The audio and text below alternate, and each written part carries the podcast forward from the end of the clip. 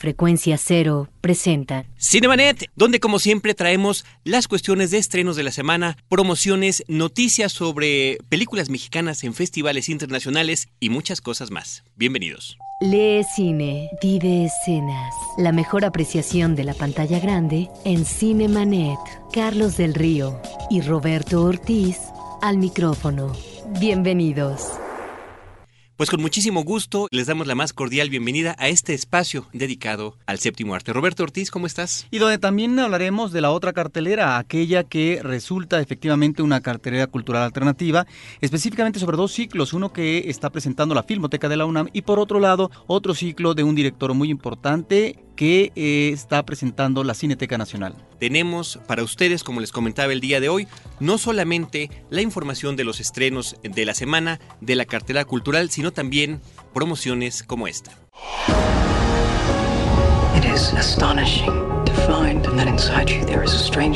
Si el cine de mujeres con armas es lo tuyo, Cinemanet tiene algo para ti. This stranger is all you are now. There's no going back. De la nueva cinta de Jodie Foster, Valiente, I never understood how people lived with fear, and then it touched me. Llévate a casa una de las playeras o bolsas promocionales de esta película. Escribe a promociones arroba cinemanet punto com punto m x y dinos el nombre del director. This is too easy, man. Cine para vestir, solo en Cinemanet. I want my dog back. Estrenos de la semana en Cinemanet.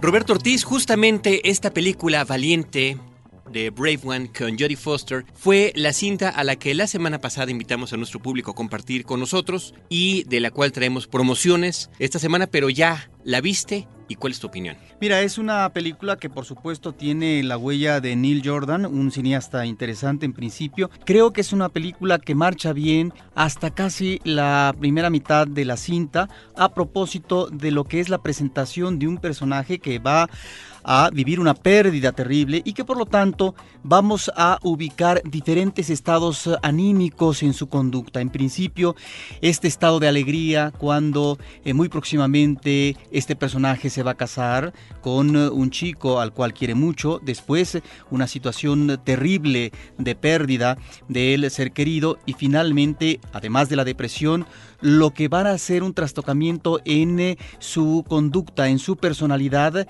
ante una Una realidad hostil que no percibía de esa manera y que sin embargo ahora se torna violenta y que ella por supuesto asume un carácter de esta naturaleza que pone como, si no en dilema, Carlos, sí eh, como planteamiento el director sobre conductas eh, eh, arrebatadas, sobre lo que puede o no ser tomar justicia por propia mano cuando la justicia establecida no solamente no persigue, sino no encuentra a los culpables de crímenes, de asaltos, de esta violencia citadina que cada vez se torna más hostil en las principales ciudades del mundo. Bueno, pues aquí creo que estamos ante un personaje en principio interesante. Creo que existen algunas fallas de guión con respecto a encontrar una coherencia en ciertas uh, respuestas conductuales por parte del personaje de Jodie Foster, que ella como actriz es espléndida, y ahí es donde creo que la película deriva, decae en eh, situaciones que no son del todo eh, convincentes. Sin embargo, de, repetimos, está por supuesto la huella de este cineasta y es una película que finalmente, bueno, tendrá que verla el público para emitir su opinión. También estaba el dato curioso, Roberto, de la actividad que desempeña en la película el personaje de Jodie Foster. Diríamos que es lo más interesante, es eh, una locutora que tiene un programa muy cotizado, de hecho piensan invitarla próximamente a la televisión, es una personaje que reúne a lo que son los reflectores y comienza a rastrear en la ciudad aquellos sonidos que emite cotidianamente una metrópoli, es decir, el ruido del tráfico que provocan los vehículos, lo mismo el barullo de la gente. Toda una serie de sonidos que finalmente conforman una fisonomía cotidiana y que es parte finalmente de tu cotidianidad. realidad, y que cuando un elemento de estos eh, deja de existir, pues entonces se pierde, se pierde algo muy importante de lo que es la relación del individuo en su entorno físico-geográfico que es la gran ciudad. Y justo cuando lo platicábamos antes de entrar al aire, antes de entrar a los micrófonos de Cinemanet, pues platicábamos que se parecía un poco esta actividad a la que desarrollaba otro personaje, el de Jack Terry, un John Travolta, en una película de inicios de los ochentas de Brian De Palma que se llama Blowout, Estallido, donde él se dedicaba justamente a editar eh, sonidos para películas B. para películas B, y justamente durante una noche en la que él está grabando diferentes eh, pues ruidos de pajaritos, de viento y este tipo de cosas, se encuentra con un accidente que después se descubre es un intento de homicidio, ¿no? Como el cine nos remite al otro, al cine más. Y esta película que tú mencionas eh, de De Palma, por supuesto que tiene como referente aquella cinta de los sesenta de Antonioni, Blow Up, en donde la mirada, a partir en este caso de la fotografía, pero la fragmentación, la ampliación de una fotografía en un campo, es como el personaje principal, un fotógrafo de profesión, va a descubrir que hay algo que eh, no corresponde a la normalidad en esa fotografía donde parece que todo, todo es normal y tranquilo. Pareciera que hay un arma y un asesinato de por medio. Todo esto a propósito del estreno de Valiente de Neil Jordan con Jodie Foster. Roberto, hay películas mexicanas, dos importantes, estrenándose esta semana. Una de ellas es Malos Hábitos de Simón Bros, un hombre que viene del mundo y del medio publicitario, de la dirección de comerciales, y eh, esta es su ópera prima. Una película que el tema pues es un tema muy vigente, no solo en México, sino en el mundo entero, el de los desórdenes alimenticios, eh, combinado también con, un, con esta historia de, de las distintas facetas o fases o, o, o etapas o diversidad de desórdenes que puede tener gente de una misma familia. Esto también en, en el entorno de uno de estos personajes que es, que es una monja. Eh, que es el personaje de Jimena Ayala, esta chica que conocimos por la película Perfume de Violetas. Hay pues entonces un tema importante que tratar, estas historias interconectadas, insisto, son de una misma familia, eh, una mujer obsesionada por mantenerse delgada y bueno, ¿cuál, cuál podría ser su sorpresa, ¿no? Que su hija es una chica regordeta y está obsesionada ahora porque esta niña baje de peso, con todas las técnicas que uno se pueda imaginar y las formas en lo que afecta esto a la integración familiar.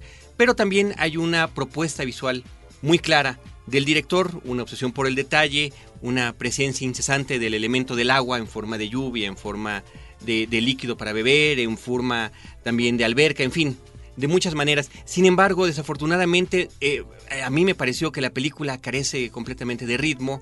Y a la tercera parte de la historia ya sentimos que esto se ha agotado, ¿no? Que lo que nos quería contar ya lo entendimos, ya lo sabemos y ya lo percibimos. De cualquier manera, la película se estrena esta semana, sean ustedes mismos jueces de lo que les parezca. Y eh, como parte de la promoción que hay de la cinta, hubo una conferencia de prensa en donde estuvo el equipo de Cinemanet y les preparamos esta cápsula. La, la película nace de un acto de vanidad. Eh, hace unos años atrás yo estaba en una situación crítica, dura. El nutriólogo resultó ser una especie de nazi, una cosa impresionante. Me tenía ni pan ni agua y tenía que pesar cosas en la cocina y, y, y el atún. Se volvió. Entonces yo empecé a sufrir mucho con eso y me empecé a dar cuenta, primero, de que en México se come todo el tiempo. Y entonces te haces hipersensible y es un mal lugar para hacer dieta. Y, y entonces empecé a darme cuenta que todos mis amigos habían hecho dieta y todos tenían un consejo. Yo me di cuenta que era un tema universal. Entonces en ese momento imaginé qué pasa si en este afán que tiene uno un poco como escritor que siempre anda buscando contrastes por todos lados, ¿no? Entonces, ¿qué pasa si en ese momento que está esta revolución culinaria dentro del convento, otra monja se dedica a ayunar, a hacer un acto de sacrificio, de constricción? Y entonces en eso confluyeron las dos cosas, estas dos como anécdota, y de ahí empezó a surgir los primeros esbozos de lo que, de lo que se convirtió luego en Malos Hábitos.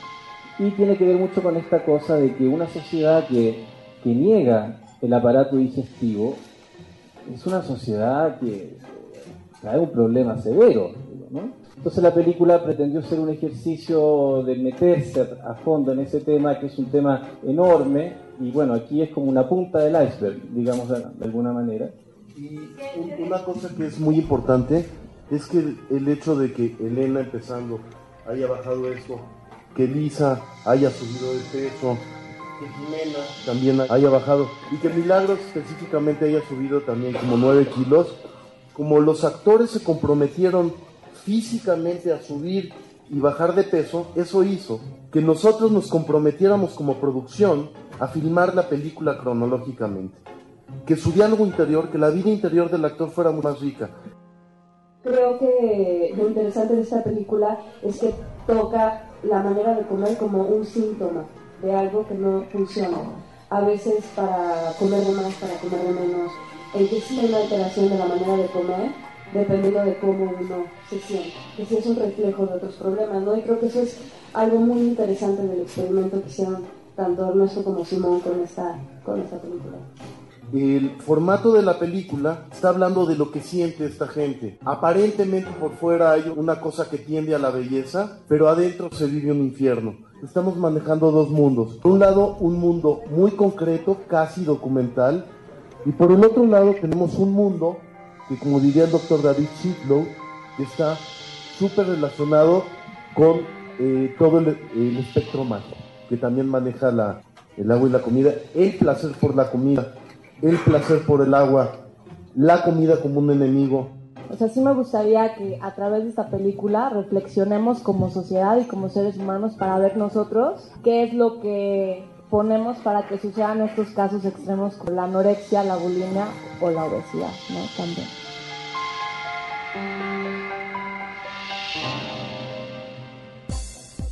Pues ahí están los comentarios de la conferencia de prensa. Al hombre que escucharon hablar primero con acento chileno es Ernesto Anaya, co-guionista de la película, naturalizado mexicano. Después estuvo Simón Bros, que es el director y co-guionista de la película. Y finalmente Elena de Haro, que es una de las actrices principales. Yo creo que lo interesante siempre de estas conferencias, Roberto, es la otra perspectiva que justamente de viva voz nos puede dar la gente que creó la película.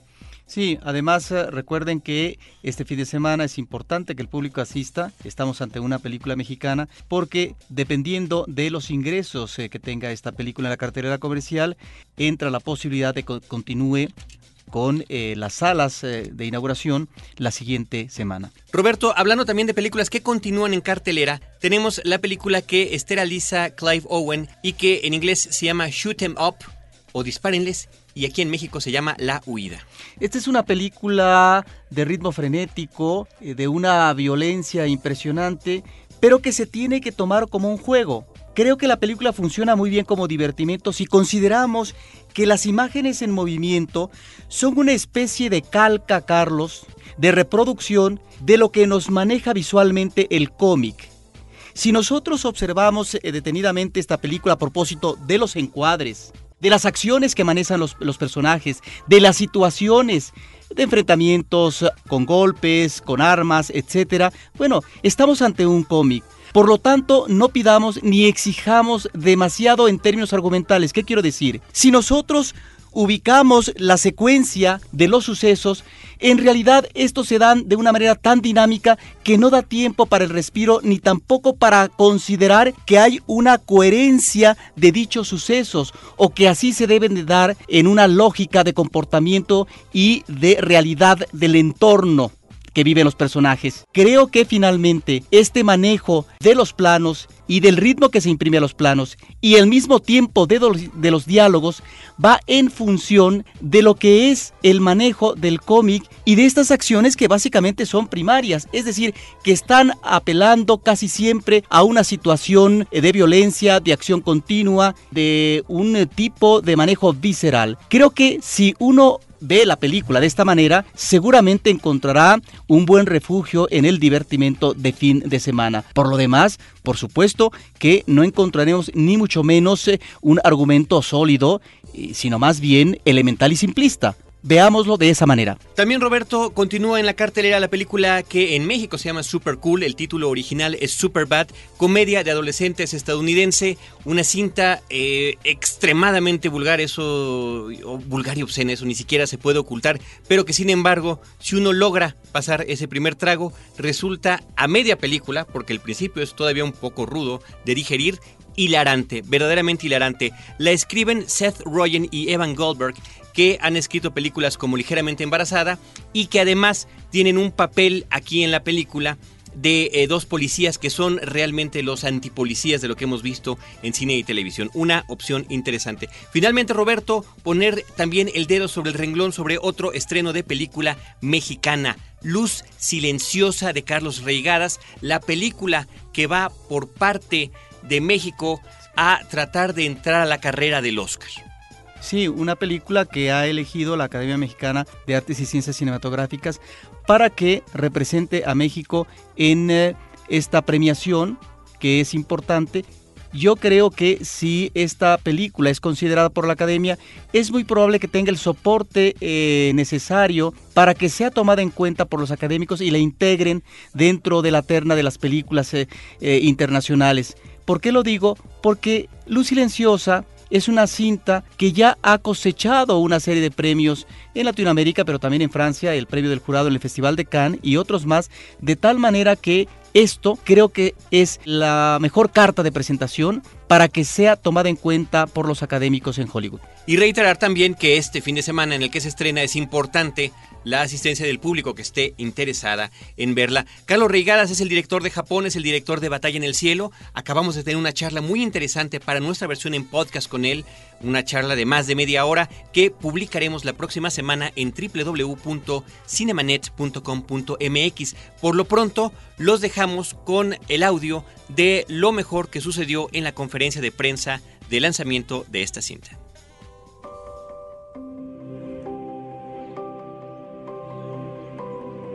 En realidad quería hablar de esta cuestión con la que muchos seres humanos, quizás la mayoría, se encuentran tarde o temprano en su vida y que es muy difícil de resolver, y es la cuestión de cómo puedes actuar de la mejor manera posible como ser humano cuando te encuentras ante una situación en la que te preguntas si es legítimo dejar de amar a alguien que has amado y que te ama. Así como en, en mi primera película hablé de temas más filosóficos o metafísicos, en la segunda de temas sociales, en esta es un tema sentimental y esencialmente humano. Encontré a la comunidad menonita por primera vez y me pareció que era un contexto hermosísimo para contar la película ahí desde el punto de vista de los arquetipos y de la esencia humana. La comunidad menonita casi carece de clases sociales, carece de conceptos sobre la belleza tan prejuiciosos como los nuestros. Muchas veces desde estos puntos tan particulares como puede ser la sociedad menonita surge la vocación de universalidad más fuerte. Pues al principio para mí fue muy difícil. Yo no estoy acostumbrado a usar ese tipo de vestuario porque nosotros ya no lo usamos donde yo vivo. Con ese vestuario me siento muy curioso. Pero cuando me gané la confianza de Carlos, ya cuando tra- empezamos a trabajar, yo dije, pues yo me voy a entregar al trabajo y traté de hacer lo mejor que pude hacer. Aprendí a amar más al prójimo y yo, yo lo veo con más profundidad. ¿Qué es, qué es el verdadero amor? Yo creo que los actores y la actuación como la representación de un papel o de un sentimiento solo pertenece al teatro. Pero pienso que la cámara de cine y el sonido son tan fidedignos y tan precisos que solo hace falta estar delante de la cámara y sentir, y que los personajes los construye más bien el cine en cuanto al guión y al montaje. Prefiero descubrir al ser humano que se pone delante de la cámara y que se establezca una relación directa de su energía con la película. Muchísimo te sale del instinto y de la intuición. Luz Silenciosa es la primera película que existe, que está grabada en los campos menonitas con ese vestuario. A mí lo que me gusta mucho es que está grabada en Plottich. Para mí es muy importante tener una película porque ya después la gente, hoy en día tal vez no la van a querer tanto, pero en unos cincuenta años más la van a valorar mucho. Sí tengo que decir que estoy muy agradecido con la Academia Mexicana por haber reelegido la película, los Óscares. Es un premio que es muy importante desde el punto de vista empresarial, digamos, o comercial, y que es un premio que se agradece mucho como todos los premios, pero sí es un premio sobrevalorado en el sentido de que se entiende que es lo máximo que hay en el cine, y yo no creo que sea así, ¿no? Porque yo la hago para que la valoren los que la ven. Y en cuanto a la fotografía, quiero destacar mucho a Alexis Abea, el fotógrafo, que se animó a hacer la fotografía con unos lentes rusos Lomo de los años sesenta. Eh, no hay absolutamente ni una sola luz artificial. en las tres películas eh, trabajé el sonido muy especialmente y me gusta muchísimo. De hecho, yo hago muchas tomas de sonido, sobre todo de ambientes. Trabajé con Martín Hernández, lo hacemos en un sistema que es el M S Stereo, que crea esos ambientes tridimensionales que se oyen realmente como de presencia física. Todo lo hicimos en México y creo que el sonido genera muchísimo de lo que sientes cuando estás en la sala.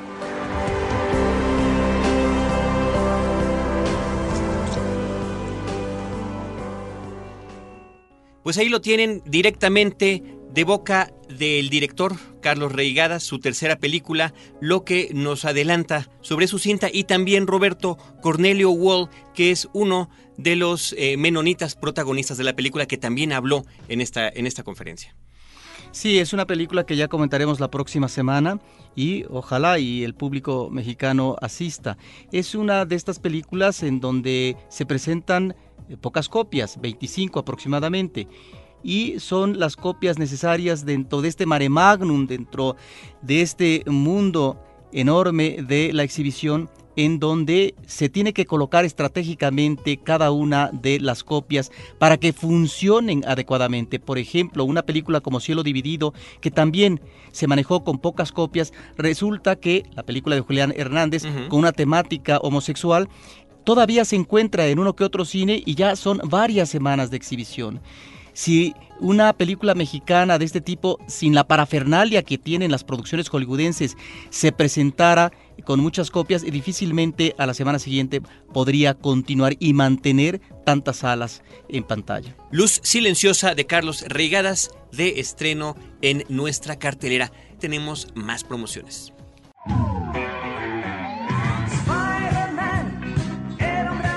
Para todos los que disfrutan el cine de superhéroes, tenemos la tercera entrega de la saga de Peter Parker, Spider-Man tres.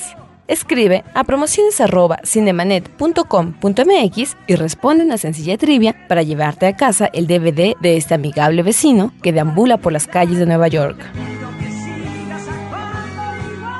Cine de acción y superpoderes, solo en Cinemanet. Noticias en Cinemanet.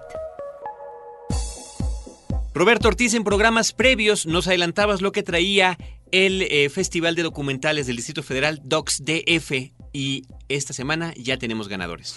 Pues sí, después de más de doscientas proyecciones en diferentes circuitos, sobre todo comerciales, hubo buen público. No lo sé porque yo asistí a pocas funciones. Lamentablemente no siempre teníamos, aunque fueran uh, salas pequeñas, la asistencia oportuna de público, pero finalmente, lo que decíamos la semana pasada, esperemos que se consolide este festival. Por lo pronto, podemos decir que el documental ganador del premio Panasonic fue para Ciudad Huacal, de Rafael Fábila Cepeda, que el documental ganador del premio para la televisión, el mejor documental de televisión, eh, fue para El Estado de Israel contra Talí Fahima, de Tal Hakim. Y debemos mencionar también que el documental que gana el premio al mejor cortometraje documental fue para Their Helicopter, de Salome Yassi, Su helicóptero, y que existen también otras categorías, Carlos, como el documental ganador del premio José Rovirosa al mejor documental mexicano, un nuevo premio, y felicitaciones para Everardo González, que con Ladrones Viejos va cimentando pues una carrera muy provechosa en el campo de los festivales internacionales. Y finalmente, el documental ganador, Carlos, del premio a mejor documental para televisión es para Sudka Book of Record, de Alexander Manik. Pues Roberto, también hay películas mexicanas que en estos días han recibido reconocimientos en otras latitudes. En el caso del Festival de Biarritz en Francia, una mención especial para Ladrones Viejos, eh, también un premio de los Encuentros de Jóvenes Directores, eh, estuvo mil novecientos noventa y cuatro, de Jean-Marc Rosu Ruiz, como proyecto de primer largometraje, una cuestión estimulante, y finalmente el premio del joven jurado europeo para el mejor cortometraje tiene La Tarde, Ojos, de Carlos Sama, y por otra parte el mejor largometraje en esta categoría, La Sangre Iluminada, de Iván Ávila Dueñas. Roberto, en la cuestión de noticias también habría que comentar eh, que a principios de este mes de octubre falleció la actriz Lois Maxwell, mejor conocida a lo largo de la historia cinematográfica por su papel eh, que reiteró ni más ni menos que en catorce películas de James Bond, como Miss Moneypenny, la señorita Moneypenny, la secretaria de las oficinas donde trabaja James Bond y que siempre se la pasaba coqueteando con él. Ella apareció desde la primera cinta protagonizada por Sean Connery, el Doctor No, el satánico Doctor No, en mil novecientos sesenta y dos. Uh-huh. Le tocó la única película que hizo como James Bond, George Lazenby, al servicio de su majestad, y después concluyó su carrera con eh, Roger Moore en el papel de este famoso agente. Bueno, cuando ella concluye en esta serie de películas mmm, dedicadas a James Bond con Roger Moore, ya uno no sabía si en realidad ella es la que tenía mayor edad o el vejete de Roger Moore. Eso nunca me quedó claro. Fíjate que además, ahora que lo mencionas curiosamente, ellos ya compartían créditos desde que Roger Moore aparecía en la serie televisiva El Santo, la que fue la que finalmente eh, sería, pues yo creo que el principal escalafón para que llegara a este papel tan codiciado y cotizado. Pues descanse en paz Lois Maxwell, la recordamos mucho, eh, personajes por supuesto que no podemos olvidar en el cine. Y un saludo, aprovecho en este momento, a mi amigo Oliver Fuentes, también crítico y comentarista cinematográfico, que fue el único, fíjate, que me mandó un mensaje de luto por tan trágica noticia. Cinemanet regresa en un instante. Ahora, diseñar y hospedar su página web será cosa de niños. En tan solo cinco pasos, hágalo usted mismo sin ser un experto en Internet. Ingrese a suempresa punto com y active ahora mismo su plan. Suempresa punto com, líder de web hosting en México. En la historia. Acompaña a Roberto Jiménez a recorrer México en la historia, porque La Máquina del Tiempo es un podcast de Frecuencia Cero, doble u doble u doble u punto frecuencia cero punto com punto m x. Si quieres viajar de manera muy económica, escucha Pasajeros con Destino, un podcast de Frecuencia Cero para convertirse en un verdadero ciudadano del mundo. doble u doble u doble u punto frecuencia cero punto com punto m x. Fin del flashback. Estamos de regreso. Para todos aquellos que gozan del cine con un sentido diferente, tenemos pases dobles para funciones de la Cineteca Nacional. Escribe a promociones arroba cinemanet punto com punto m x y llévate tus boletos para lo mejor del cine internacional con la Cineteca Nacional y Cinemanet. La otra cartelera.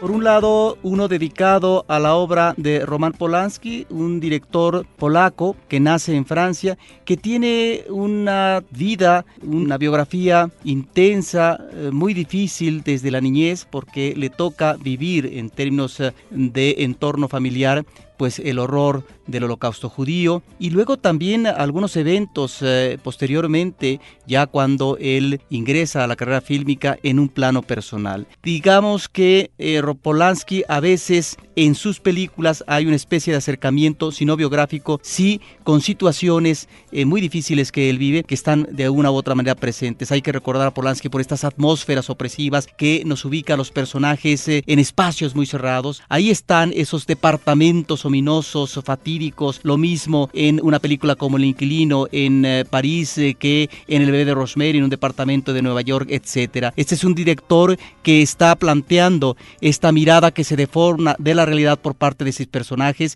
y que entonces pasan del otro lado a un umbral que tiene que ver con la normalidad, con la conducta retorcida. Realmente creo que es uno de los directores más interesantes a propósito de ciertas conductas del ser humano. Ahí está todo Polanski que se presenta en la Cineteca Nacional. Y por otra parte tenemos que mencionar también, Carlos, un ciclo que se dedica a Arthur Penn, eh, un eh, cineasta de los años sesenta, desde los años sesenta en la trayectoria fílmica, eh, director de una película tan interesante como Bonnie y Clyde, y también de otras más, La Jauría Humana con Marlon Brando. La Filmoteca de la UNAM eh, recientemente le otorgó la medalla Filmoteca de la UNAM a este cineasta importante del cine estadounidense. Este ciclo de él se está presentando en la sala José Revueltas del Centro Cultural Universitario, donde también podrán ver el público un western muy sui generis, Pequeño gran hombre, con una espléndida actuación adaptación de Dustin Hoffman, Secreto Oculto Bajo el Mar, que es una película de espionaje, y otras más en este ciclo donde no solamente se recuerda, sino se reconoce su trayectoria con una medalla por parte de Filmoteca de la UNAM. Nos acabas de recordar que la H en español es muda al recordar a Dustin Hoffman. Dustin Hoffman. Bueno, Roberto Ortiz, dentro de la otra cartelera tenemos también esta información sobre un festival sui generis. Este festival se hizo por primera vez en mil novecientos setenta y seis en la ciudad de Banff, Canadá. Antes de este festival, el festival de más importancia en el mundo era el Festival de Trento, en Italia. Y unos chicos eh, canadienses decidieron presentar esto eh, por primera vez en mil novecientos setenta y seis, gracias al Banff Center, que es un centro de cult- cultural en la ciudad de Banff, que se dedica a las artes, principalmente y humanidades.